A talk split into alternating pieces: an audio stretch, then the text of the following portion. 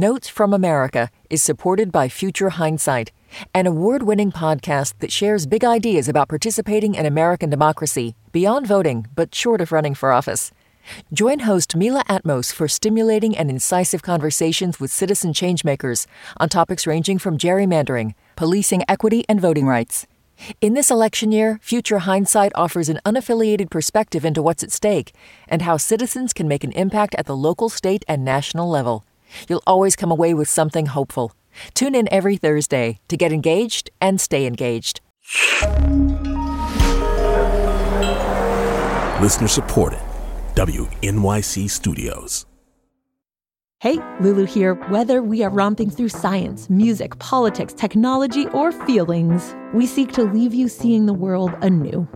Radiolab adventures right on the edge of what we think we know, wherever you get podcasts.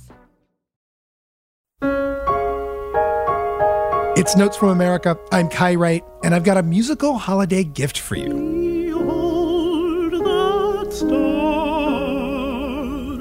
Behold that star up yonder. You're listening to trailblazing singer Marian Anderson.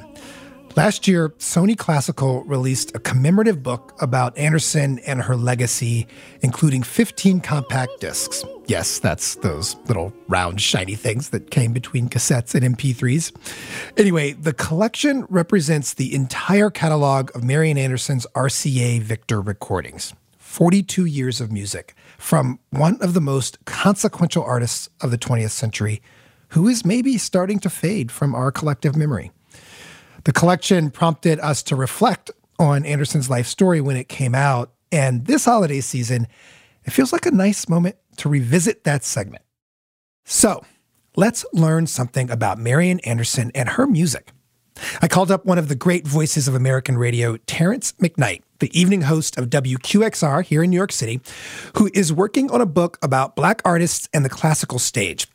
And he had a lot to say about Miss Anderson. Terrance, thanks for joining us. Of course. Thank you for having me.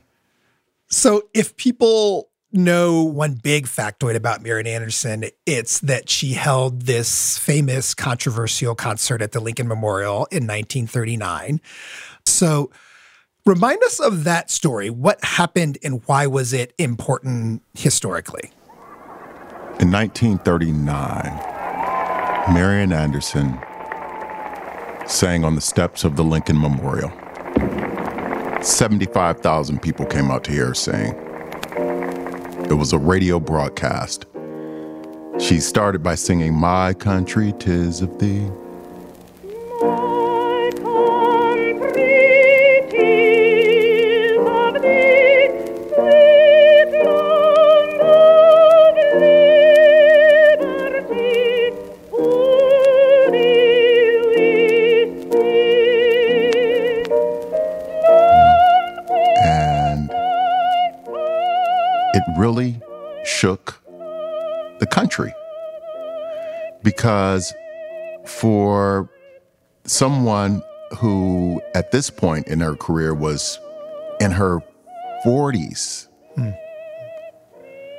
someone who had sung with the New York Philharmonic, someone who had given a debut at Town Hall, someone who had toured throughout Europe and was considered the busiest singer in America, Asia, and Europe in the nineteen thirties.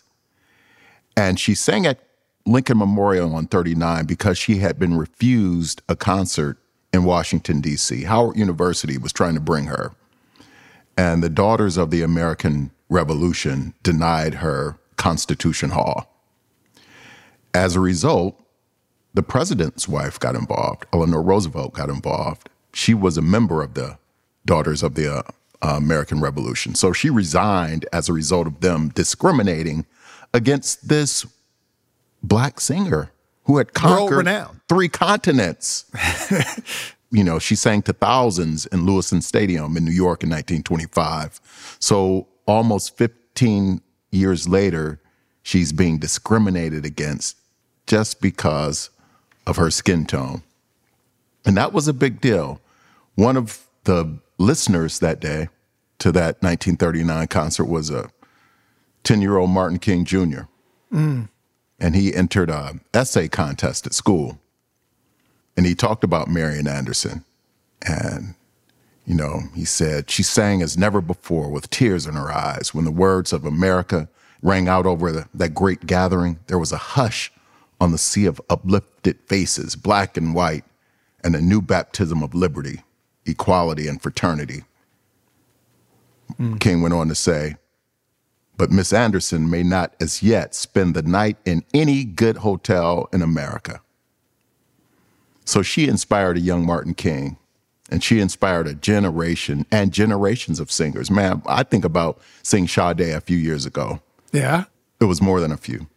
And um, I just remember she barely moved, yet she commanded the attention of the audience. Just pure elegance. And when you look at Marian Anderson, that's what you get on stage and off stage. Just pure dignity, elegance. And when she opens her mouth to sing, it's all there, man. And I think that's why she was able to just capture the attention of so many people for so many decades. And she left the United States fairly early in her career, right? I mean, she had, she'd gone to Europe in the twenties, I gather in part because she had to, because she had to escape segregation here in order to be a performer. What? Well, she got an opportunity. You know, she, after high school, she wanted to go to um, music school in Philadelphia, but was denied. They said they didn't accept coloreds. And she got the scholarship from NAM, National Association of Negro Musicians, who provided her with funding, as did her church, Union Baptist Church in Philadelphia, to study privately. So she got a private teacher, and her talent was just phenomenal. And word got out. And then she went off to Europe, man. She was singing so much. I think there was a six-month period where she sang one hundred twenty concerts. Wow. And was that what, typical back then? I mean, was that was that the kind of work that people did, or was she just like an over-the-top worker? I think she just loved to sing, and there was the opportunity now. And, and the other thing to remember is that when she was born in eighteen ninety-seven, and through the first few decades of her career, the most potent type of American entertainment was minstrelsy. So that's what she was up against. She was the antithesis to how minstrelsy portrayed Black folks. Mm. And so I'd imagine there was a shock as she stood up there and she was able to sing in French and in German and Italian and in English, for that matter. Yeah. Marian Anderson was able to accomplish all of this in the twenties and thirties. And then, you know, certainly we can move up to the fifties, because up to this point, there weren't Black singers singing at the Metropolitan Opera. And so that was still another barrier um, that had to be torn down, and, and she did it. In nineteen fifty-five, she becomes the first Black singer at the Met, correct? That's correct. Interestingly enough, she sang um, The Masked Ball. It's a Verdi opera in which Verdi had asked for this character. She played the character of Ulrica, which was a witch. And Verdi had asked that this person be um, of color. And so typically that role was sung by someone in blackface. They didn't have to do it that night. Yeah. Wow.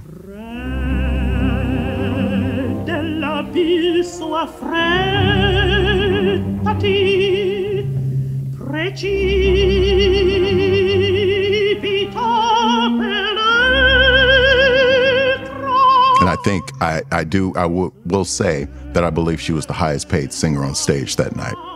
Okay. You get it, Marian.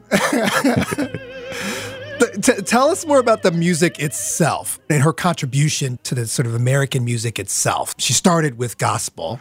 Well, um, I'm going to say, well, let's call it spirituals, because okay. As she was growing up, gospel music hadn't really happened. It didn't happen until the nineteen late nineteen twenties and thirties. So Marian grew up singing those spirituals, that authentic, you know, American music that informed jazz, that informed so much of our vernacular music now. That's what she grew up to, and that's what she was so famous for singing.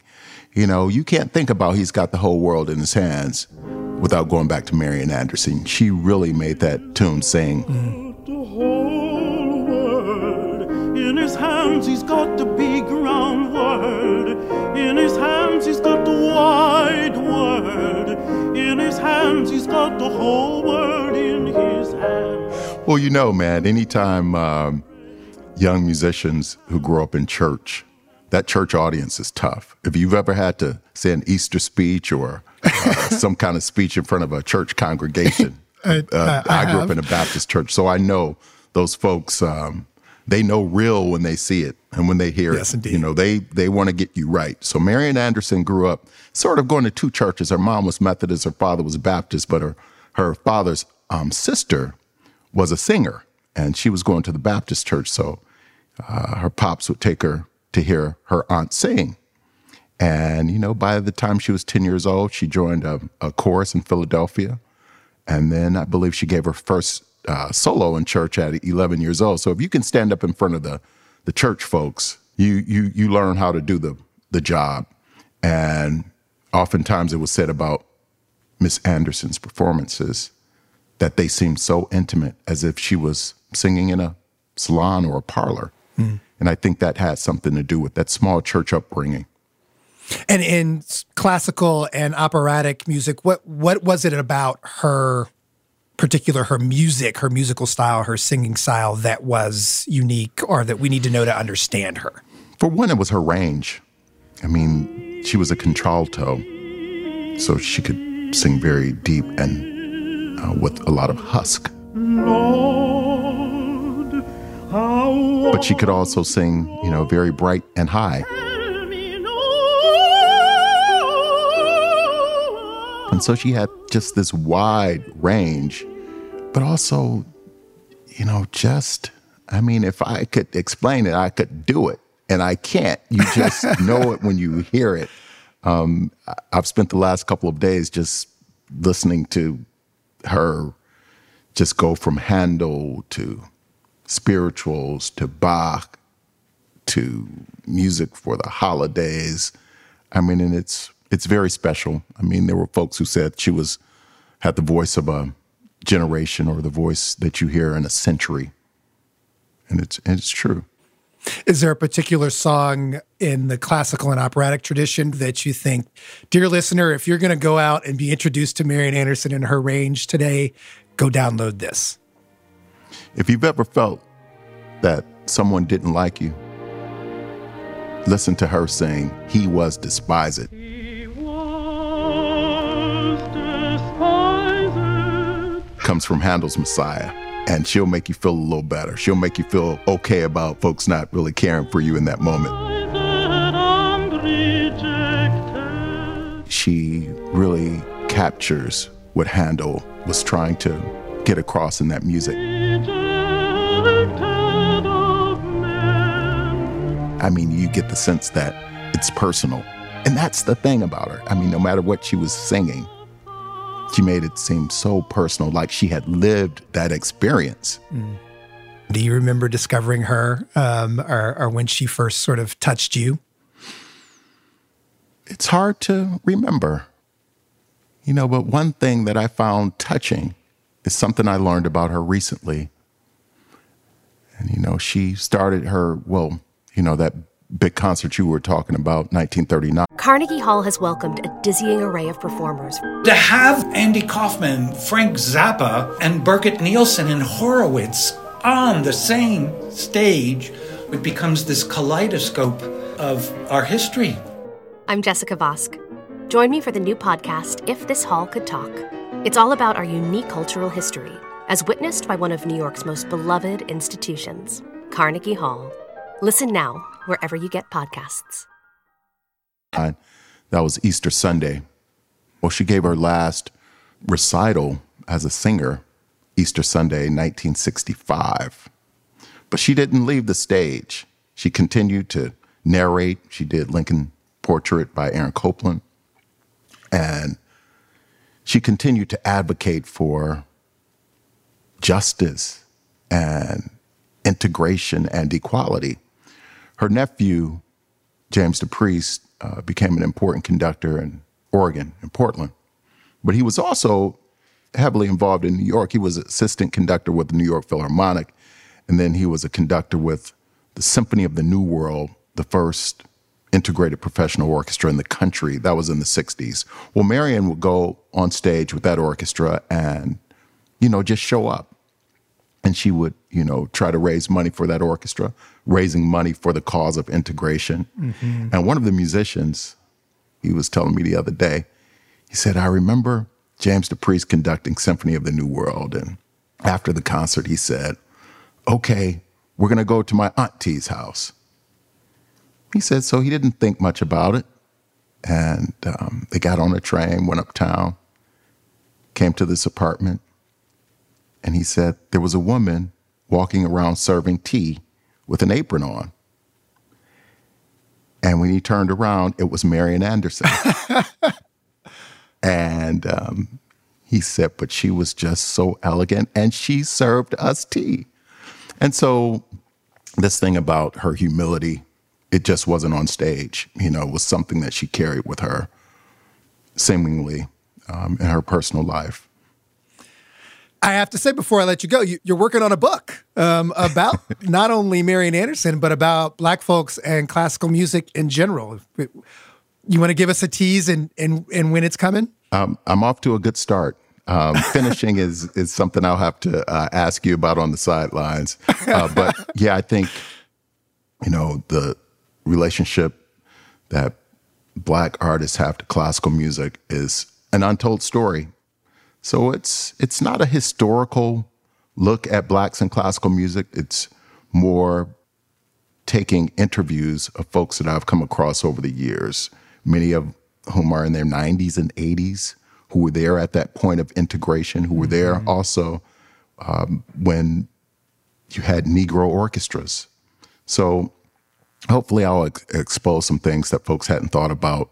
And my purpose, man, is to find a way forward that's more Um, inclusive.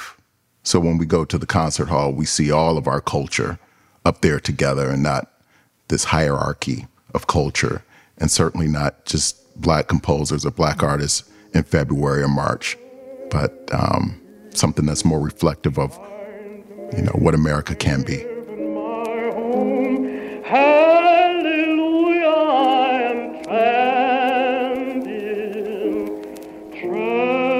Thank you so much for this time, Terrance. Kai, thanks so much for having me talk about what I love talking about.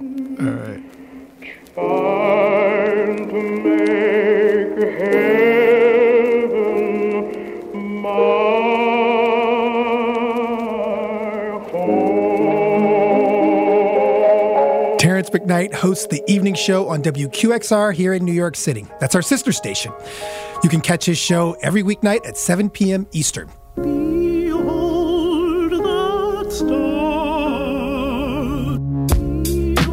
Notes from America is a production of W N Y C Studios.